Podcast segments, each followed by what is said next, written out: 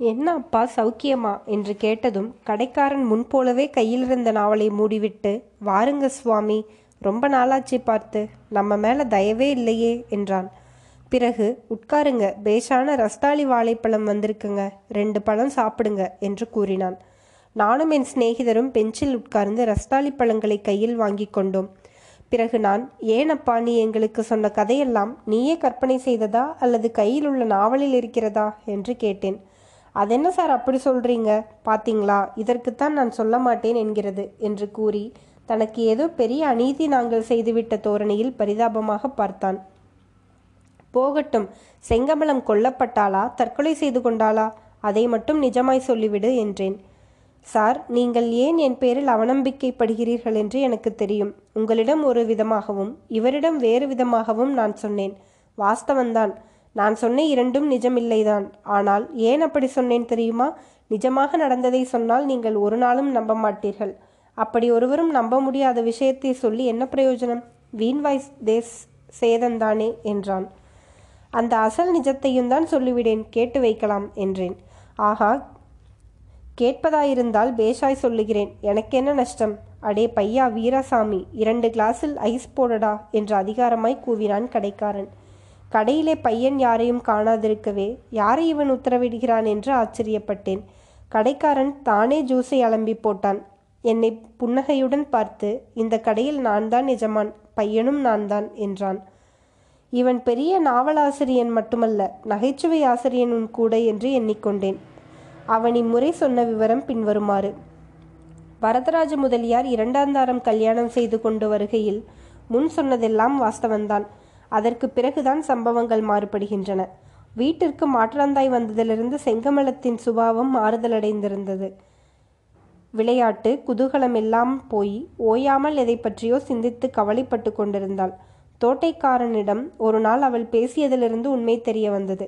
தினந்தோறும் இரவில் தூங்கும்போது இறந்து போன அவளுடைய தாயார் பங்களா வாசலில் வந்து செங்கமலம் செங்கமலம் என்று கூப்பிடுவது போலவும் தான் அவளை காண்பதற்கு சென்றதும் தன்னை கட்டி அணைத்து கொண்டு என் கண்ணே பழிவாங்கு பழிவாங்கு சொல்லிவிட்டு மறைந்து விடுவது போலவும் கனவு கண்டு கொண்டிருந்தாள்.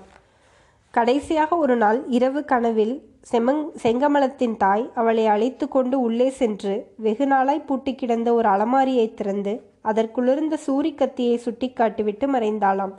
மறுநாள் செங்கமலம் அந்த அலமாரியை திறந்து பார்த்தபோது அதற்குள் ஒரு சூரி கத்தி வாஸ்தவமாகவே இருந்ததாம். சில தினங்களுக்கு பிறகு ஒரு நாள் முதலியாரிடம் கற்பகம் தன்னுடைய குறைகளை சொல்லிக் கொண்டிருந்தாள். செங்கமலத்தை ஏதோ பிசாசு பிடித்திருக்க வேண்டும் என்றும் இல்லாவிட்டால் அவள் படு படுத்த மாட்டாள் என்றும் சொல்ல முதலியார் என்ன செய்யலாம்? அவள் தாயார் உயிரோடு இருக்கும் போதே பிசாசாய்த்தான் இருந்தாள். இப்போது அசல் பிசாசாய் வந்து பெண்ணை பிடித்திருக்கிறாள் போல இருக்கிறது என்றாளாம். அதை ஒட்டு கேட்டுக்கொண்டிருந்த செங்கமலம் ஓட்டமாய் ஓடி அலமாரியிலிருந்த சூரிக்கத்தியை மறைத்து எடுத்து கொண்டு வந்து ஆமாம் நானும் பிசாசுதான் என் அம்மாவும் பிசாசுதான் என்று கூவிக்கொண்டே சட்டென்று சூரியை எடுத்து கற்பகத்தின் மார்பில் குத்திவிட்டாள். அடி பாவி சண்டாளி என்ன செய்துவிட்டாய் என்று முதலியார் கதறிக்கொண்டு எழுந்திருப்பதற்குள் செங்கமலம் அதே சூரிக்கத்தியை தன்னுடைய மார்பிலும் குத்திக்கொண்டு பிணமாக விழுந்தாள். தோட்டக்காரனுடைய ஒத்தாசையினால் அவர்கள் இரண்டு பேருடைய உடல்களையும் தோட்டத்தில் புதைத்த முதலியார். தாமும் சில தினங்களுக்கெல்லாம் சித்தப்பிரமை பிடித்தவராய் தூக்கு போட்டு கொண்டு இறந்தார். அது முதல் இரவு நேரங்களில் அந்த நாலு பேருடைய ஆவிகளும் இந்த பங்களா தோட்டத்தில் அலைந்து கொண்டிருக்கின்றன. தினந்தோறும் மிரட்டி கொஞ்ச நேரத்திற்கெல்லாம் முதலியாருடைய மூத்த மனைவியின் ஆவி பங்களா வாசலில் வந்து நின்று செங்கமலம் செங்கமலம் என்று கூப்பிடுகிறது. உடனே செங்கமலத்தின் ஆவி அம்மா இதோ வந்துவிட்டேன் என்று கூவிக்கொண்டு ஓடி வருகிறது. பிறகு இரண்டு ஆவிகளும் பழிவாங்கு பழிவாங்கு என்று அலறிக்கொண்டு தோட்டத்தில் பாய்கின்றன. அங்கே முதலியாருடைய ஆவியும் அவருடைய இளைய மனைவியின் ஆவியும் அடி பாவி சண்டாளி பிசாசே என்று கதறிக்கொண்டு கூத்தாடுகின்றன. இவ்வாறு நாலு ஆவிகளும் இரவு முழுதும் அந்த தோட்டத்தில் சுற்றி சுற்றி அலைந்து கொண்டிருக்கின்றன. சோடா கடைக்காரன் மேற்படி கதையை சொல்லி முடித்த போது எங்கள் தோ தேகத்தில் இருந்த ரோமங்கள் எல்லாம் குத்திட்டு நின்றன. சூரியன் அஸ்தமித்து இருள் சூழ்ந்து விட்டபடியால் பயங்கரம் அதிகமாயிருந்தது.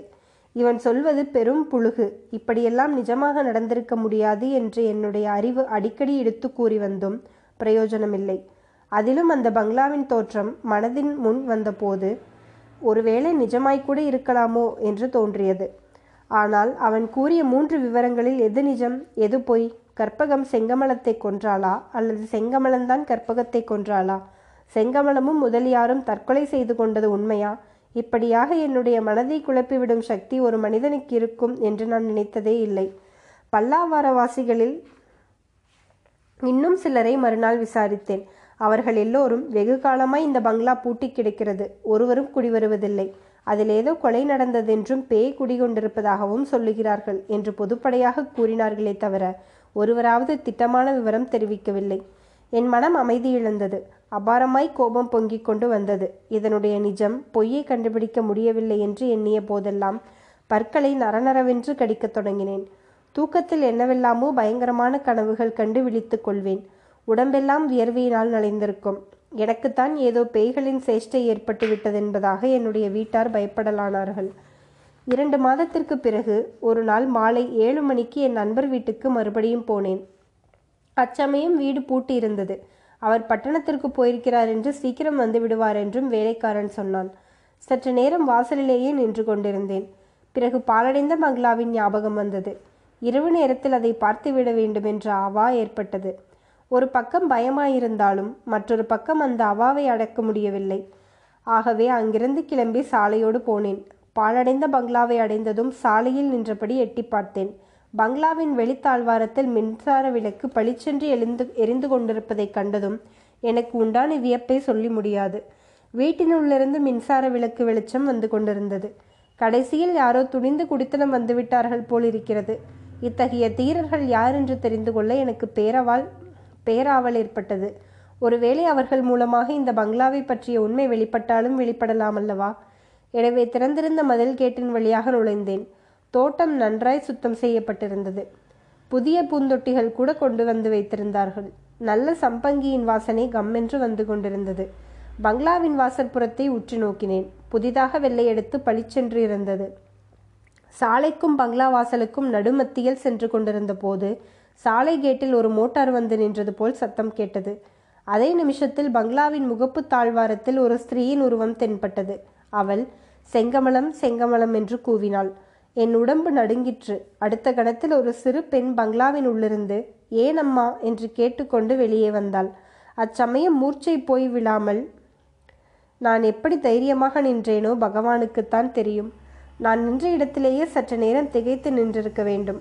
பின்னால் காலடி சத்தம் கேட்கவே திரும்பி பார்த்தேன். அங்கே தனலட்சுமி பேங்க் பாங்கி ஏஜென்டி ஏஜென்ட்ஸ் முருகேச முதலியாரை கண்டதும் எனக்கு எப்படி இருந்திருக்கும் என்று நினைக்கிறீர்கள்? ஹலோ நீங்களா? யாராவது திருடனோ என்றல்லவா பயந்து போனேன்? என்றார் முருகேச முதலியார். இவரை எனக்கு மூன்று நான்கு வருஷத்திற்கு பழக்கம். சங்கீத கச்சேரி ஒவ்வொன்றிலும் இவரின் பக்கத்தில் வந்து உட்கார்ந்து கொள்வார். இது என்ன ராகம்? இது என்ன கீர்த்தனை? என்று நச்சரித்து பிராணனை எடுத்து விடுவார். ஆனாலும் ரொம்ப நல்ல மனுஷர் ரசிகர். ஆனால் அவரிடம் ஒரு மாதிரி எனக்கு சிநேகம் என்றே சொல்லலாம். முதலியார் என் கையை விளையாட்டாக பிடித்ததும் என் கை நடுங்குவதை அறிந்திருக்க வேண்டும். என்ன சார் உங்களுக்கு உடம்பு? எங் எங்கே வந்தீர்கள் சார் இந்த நேரத்தில்? என்று மளமளவென்று கேட்க ஆரம்பித்து விட்டார். போய் உட்காருவோம் எல்லாம் சொல்கிறேன் என்றேன். நாங்கள் பங்களா வாசலை அடைந்ததும் அங்கே நின்றிருந்த ஸ்திரீ ஒரு உள்ளே போய்விட்டாள். சிறுபெண் மட்டும் முதலியாரை கட்டிக்கொண்டு அப்பா ஏன் இவ்வளவு நேரம் இன்று என்று கேட்டாள்.